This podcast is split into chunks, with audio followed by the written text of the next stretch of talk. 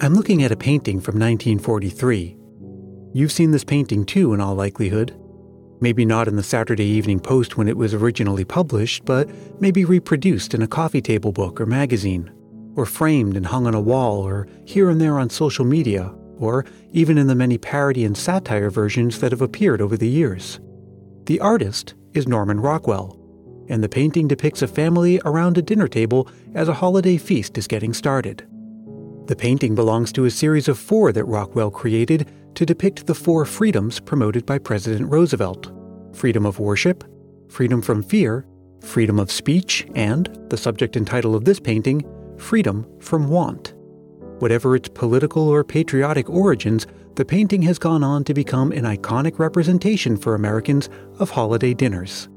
At the very center of the painting is a large stuffed turkey on a silver platter large enough to feed the 11 people we see seated around the table, with leftovers.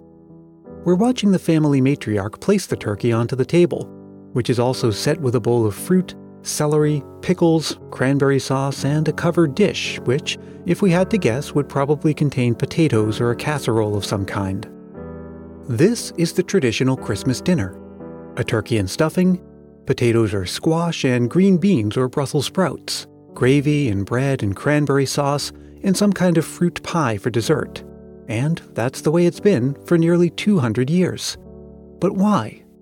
The story of how we got here is one of ancient winter feasting, agricultural societies, socioeconomics, religion, a pig that's technically a fish, and turkeys on stagecoaches.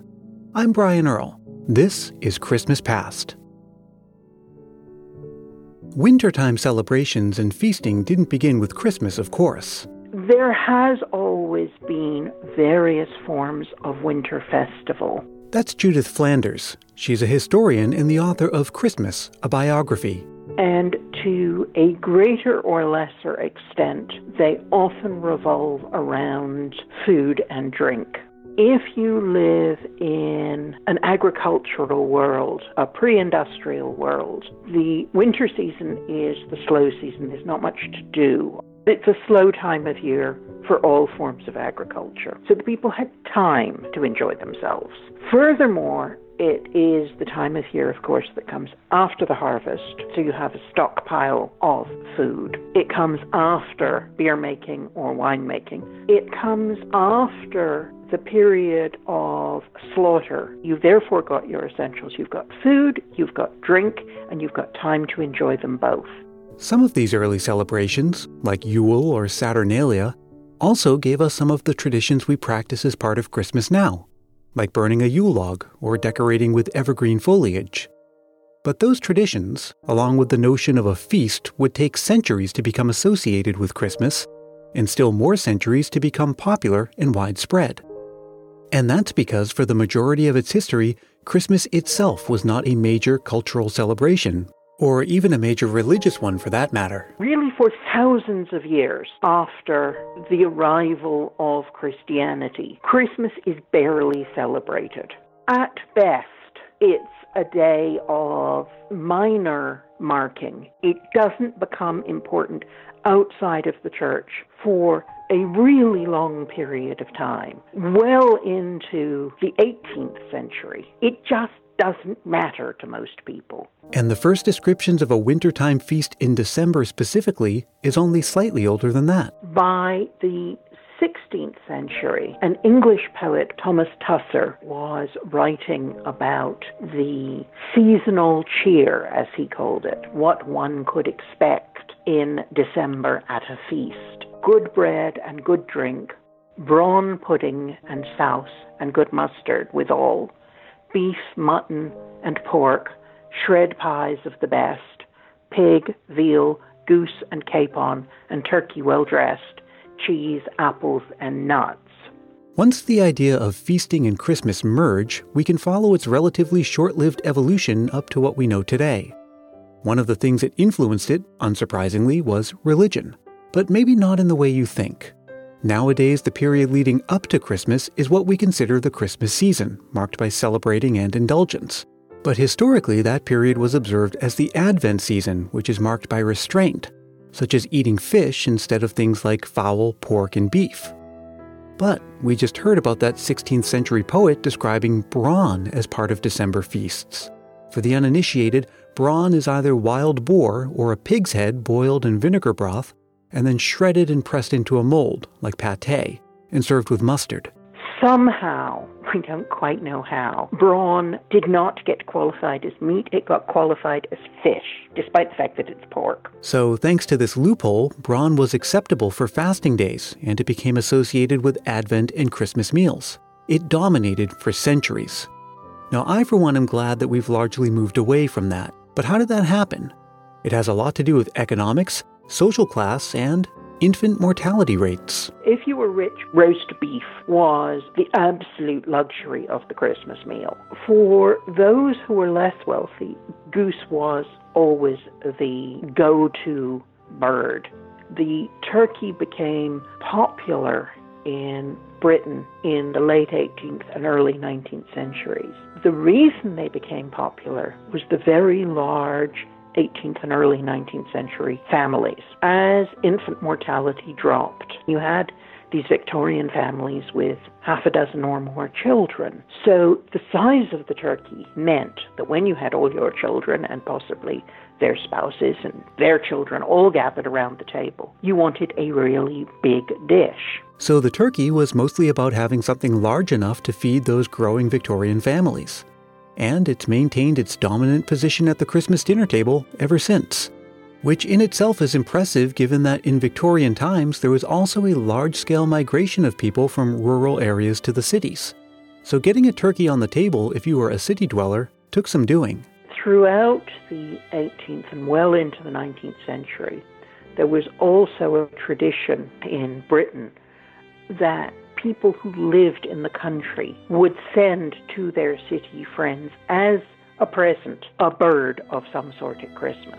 The standard way of sending things before the railroads was to send it on the stagecoach. There are engravings of the coaches coming from Norfolk, which is in East Anglia, which was an area that particularly bred turkeys. And you just see all of these dead bird carcasses hanging down from the sides of the stagecoach. Now, given how much the Christmas meal has evolved over the centuries, and given all the factors that influenced it, and given how much Christmas itself has evolved and continues to do, isn't it a little odd that Christmas dinner is basically stuck in the 19th century? A British Christmas dinner of turkey, Brussels sprouts, carrots, potatoes.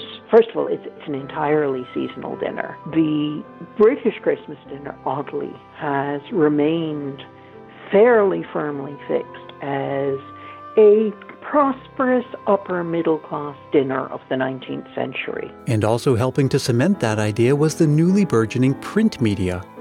It's common these days to see magazines offering tips for the perfect Christmas dinner out on the shelves starting sometime in the fall. That goes back well over a century, albeit for different reasons. It's because in the 19th century, the upper, prosperous upper middle class people who ate this way would have had servants in the kitchen, would have had people to organize these many fiddly component parts, all of which have separate timings, that we no longer eat like that. So here we are today. In a modern world where options abound year round through an affordable global food supply, the idea of a harvest seasonal meal tailored to a large Victorian middle class family really just doesn't make sense anymore. The American Christmas dinner has evolved slightly from its British predecessor, but mostly by omission. Things like plum pudding and mince pie and the like never quite caught on over here, though they remain popular in England. My rather cynical, non historical suspicion is the reason they didn't travel is they're horrible. The precursor to plum pudding was something called plum porridge. It was a soup made with meat, thickened with breadcrumbs, and with dried fruit. Certainly, one visitor to Britain in the 18th century said very firmly, if you aren't English, you won't like it. The other thing that is traditional in Britain that I understand doesn't travel much, is mince pies. Now, these in the 16th century were called shred pies. They were originally made with meat. Once sugar becomes much cheaper, the meat drops out of this meal. and it is simply a, a dried fruit pie. You find them in Britain all the time in the shops from about the 1st of December, and I would rather poke my eye out with a stick than eat one. I suspect it's something you have to grow up on. Now, whatever you're looking forward to eating this Christmas, that dinner will, of course, come after the big event that happens on Christmas Day a visit from St. Nicholas. But what happens when Santa gets caught up in a merry mix up? Let's ask Kurt in Missouri. This is my Christmas past memory. I was about three years old. It was Christmas Eve. It was at our house, and uh, my mom heard the doorbell ring.